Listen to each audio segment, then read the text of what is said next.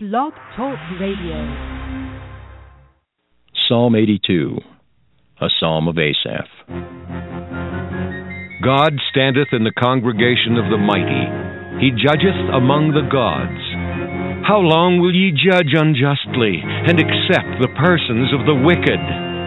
Selah. Defend the poor and fatherless. Do justice to the afflicted and needy Deliver the poor and needy, rid them out of the hand of the wicked. They know not, neither will they understand. They walk on in darkness. All the foundations of the earth are out of course. I have said, Ye are gods, and all of you are children of the Most High. But ye shall die like men and fall like one of the princes. Arise, O God, judge the earth, for thou shalt inherit all nations. Hello, everyone. This is Kennard Brown again speaking. Um, I got cut off. Um, I only have another extra hour to speak in the archives, and uh, I think I may have, yeah, obviously I did forget. And so this message is so important that um, I decided to go ahead and do a re- uh, another broadcast to conclude this message. Uh, I have about 12 minutes, so I should be able to do it 13 minutes. And so, anyway, this message is about uh, being able to tell whether or not a dream is from God or not, because we're getting a lot of that here. We've gotten a lot of that for several years, but certainly it's escalating. And so, you know, I, I have a responsibility to educate people and teach them correctly about this and what the Bible says about it.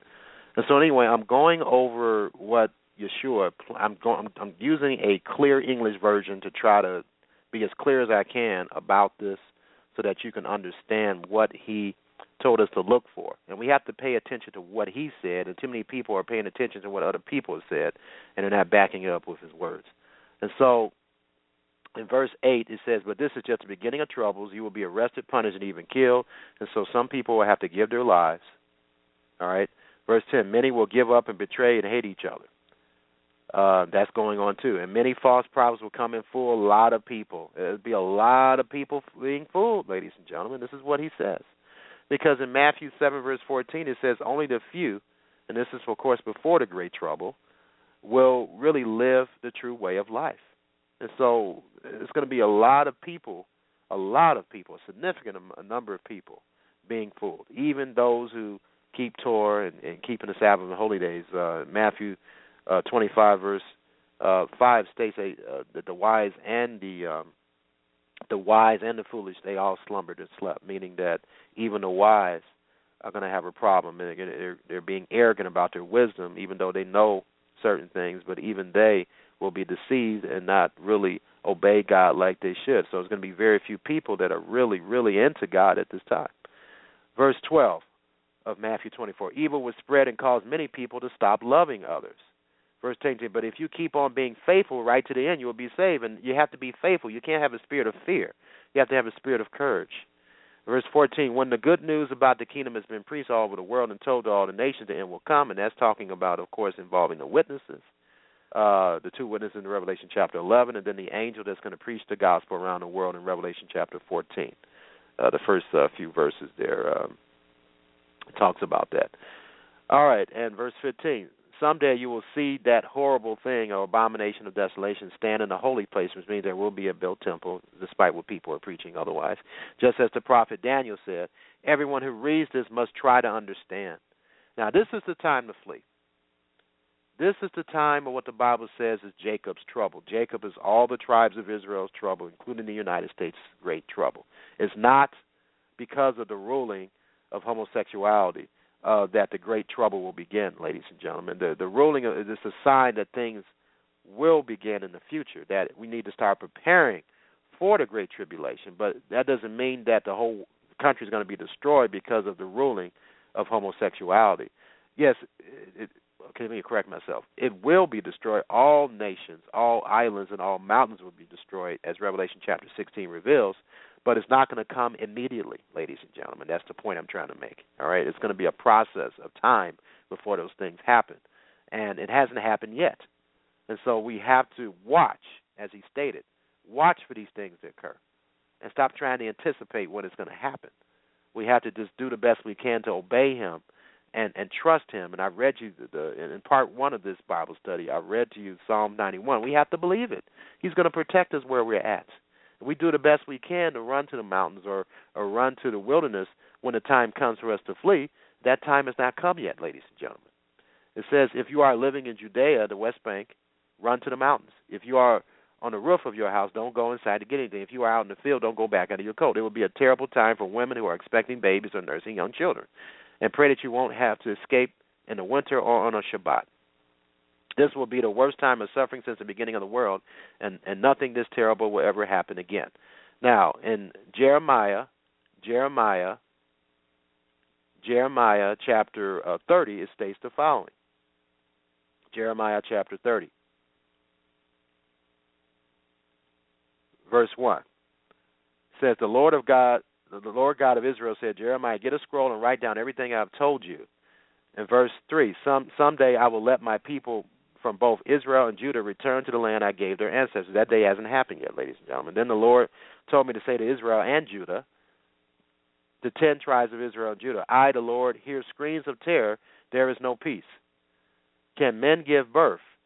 Then why do I see them looking so pale and clutching their stomachs like women in labor? This is the contemporary English version of the Bible, for clarity's sake. Verse 7. My people, soon you will suffer worse than ever before, but I will save you. Now you are slaves of other nations, but I will break the chains and smash the yokes that keep you in slavery. And so, King James Version is even a clearer translation of this. It states, Alas, for that day is great, in verse 7 of Jeremiah 30, so that none is like it. This is talking about the tribulation. It is even the time of Jacob's trouble. So I want to clarify this. Jacob's trouble begins at the great tribulation. Sure, Jacob will have trouble, but the trouble that shall be none like it, which is the tribulation, is not going to begin where we have to flee, where he commands us to flee, has not occurred yet. And for that to occur, there has to be a temple built, and there has to be sacrifices being altered, uh, offered on an altar. That has not occurred yet. And so, uh, until that time comes, based on the Word of God, we need to stop getting paranoid, getting fanatical about every little teaching that's out there about blood red moons and Shemitah years and so forth. Sure, it does have some validity to it. It does help us to understand that we are certainly in the end times, but we shouldn't get paranoid hoping for a catastrophic event where God commands us not to flee. Now, of course, we have to use common sense if we have verifiable evidence, and I mean verifiable evidence. And Jonathan Cahn's book does not give us verifiable evidence that something on September 13th in Elul 29 will happen. He's just going by the past which is fine, but even he said in the book that something may not happen. But we should be aware, but we shouldn't be getting fanatical, we shouldn't be getting hysterical, we shouldn't have the spirit of fear about it, ladies and gentlemen. And we shouldn't be making irrational decisions that will cause ill to other people. That's not having the spirit of God, that's having the spirit of the devil when you act that way. And so I have showed you the truth and nothing but the truth, so help me God, about being able to tell the difference between a false prophet or prophetess. And and I've showed you in this Bible study that the four criteria of a true prophet, based on the scriptures that I quoted. Deuteronomy 13 verse 1 to 4, Deuteronomy 18 verse 20 to 22, Numbers 12 verse 6, Jeremiah 28 verse 15 to 17. If you if I'm going too fast, you can always listen to this program in the archives, rewind it, and jot it down. Micah 3 verse 11, Isaiah 55 verse 1, Matthew 10 verse 8, 2 Corinthians 2 verse 17. Number 1, they must teach correct doctrine. Number 2, their predictions must come true. Number 3, they should offer their teachings for free. Number 4, they should preach about mercy to the poor and the afflicted.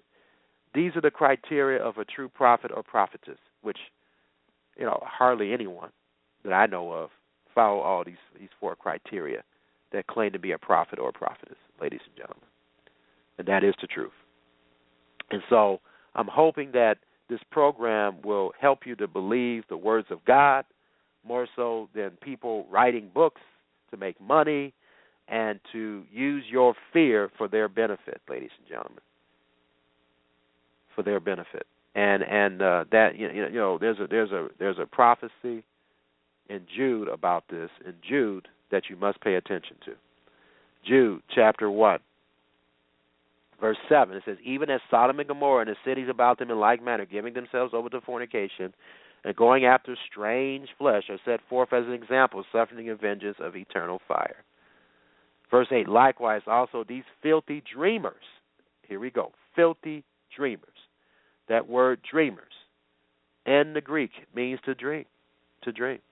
And these are filthy dreamers. They defile the flesh, despise dominion, and speak evil of dignitaries. And so you got to be careful of dreaming. You think it came from God, and yet you don't want to obey Torah in the context of having that dream, ladies and gentlemen. That tells you right there that was a false dream. Verse verse nine. Yet Michael the archangel, when contending with, because God would never give you a dream when you're disobeying Torah, disobeying His instructions. Yet Michael the the angel, archangel, when contending with the devil, he disputed about the body of Moses. Does not bring against him a railing accusation, but said, "The Lord rebuked thee." Verse ten. But these speak evil of those things which they know not, they don't understand, but what they know naturally as brute beasts, and those things they corrupt themselves. You corrupt yourselves by listening to false dreams. And it alludes back to Balaam, who was a false prophet, but yet God used him for true prophecy. But he was a false prophet because he did things against Torah, and, and, he, and he preached false doctrine. Verse 11, Woe to them, for they have gone. These are talking about the, uh, uh, filthy dreamers or people that dream. Woe unto them, for they have gone in the way of Cain and ran greedily after the error of Balaam for reward. And so, in the context of all this false dreaming, you have the error of Balaam in this, uh, or Balaam with false prophecy and, and, and prophecy that he was charging for a price, for a fee. And so, this is a major message that I'm giving out that I'm hoping that will reach people and he states here that people that continue to do this, they're in danger of their salvation. These are spots in your feast of charity when they feast with you, feeding themselves without fear. Clouds they are without water, carried about of winds, trees whose fruit withereth, without fruit, twice dead, plucked up by the roots. Twice dead mean that you are or will uh, suffer eternal death. Verse 13, raging waves of the sea foaming their own shame, wandering stars to whom is reserved the blackness of darkness forever. When you're dead forever, you it's just dark. Uh, prior to when I was born, it was just I remember just darkness, and that's what it's talking about, ladies and gentlemen. And so we've got to stop it with this fanaticism. Uh, we have to stop believing everything that you hear. You have to test everything. You have to be a Berean, and you have to love the words of God.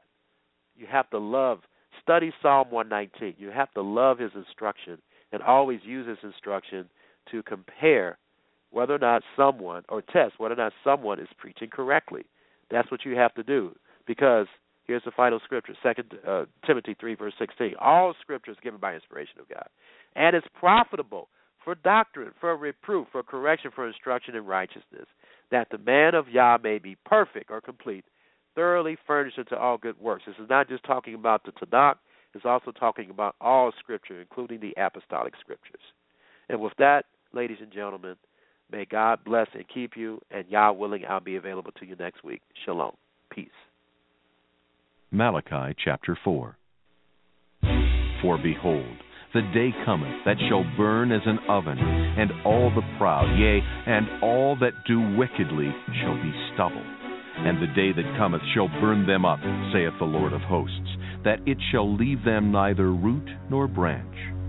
But unto you that fear my name shall the Sun of Righteousness arise with healing in his wings, and ye shall go forth and grow up as calves of the stall.